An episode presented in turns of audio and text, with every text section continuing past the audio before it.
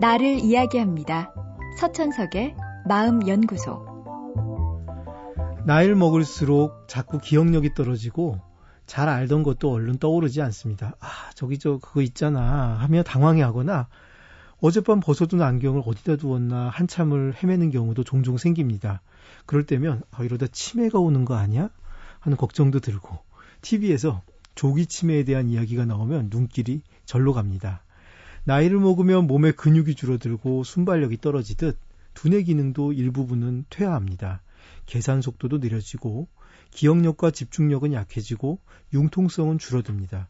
그러다 보니 자연히 인지 능력을 높여준다는 훈련 프로그램에 관심이 가게 되고 실제로 두뇌 트레이닝을 꾸준히 하면 노화를 막을 수 있다는 게임기도 나와 있습니다. 게임기에는 연산이나 낱말 찾기, 스토크 등이 있는데 이런 걸 꾸준히 하면 두뇌의 노화를 막을 수 있다는 거죠.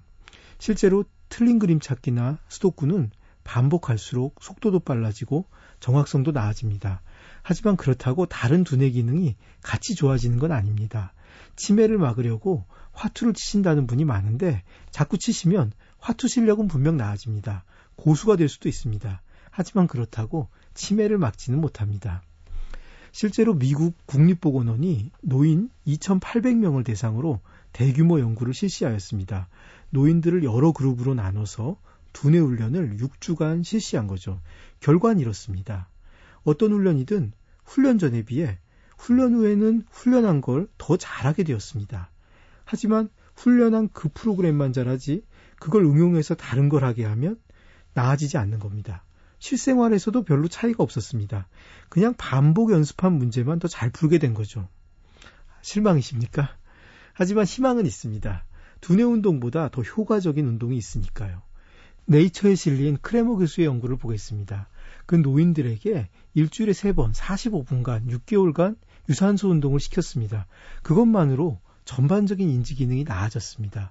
뿐만 아니라 뇌 MRI를 찍었더니 유산소 운동을 한 노인들이 운동을 하지 않은 노인이나 체조나 근력 운동만 한 노인보다 뇌의 두께가 더 두껍게 유지된다는 겁니다. 젊은 두뇌를 좀 더 유지하고 싶으세요? 두뇌 운동한답시고 화투를 치거나 무슨 팡을 하실 게 아닙니다. 바로 밖으로 나가서 걸어보세요.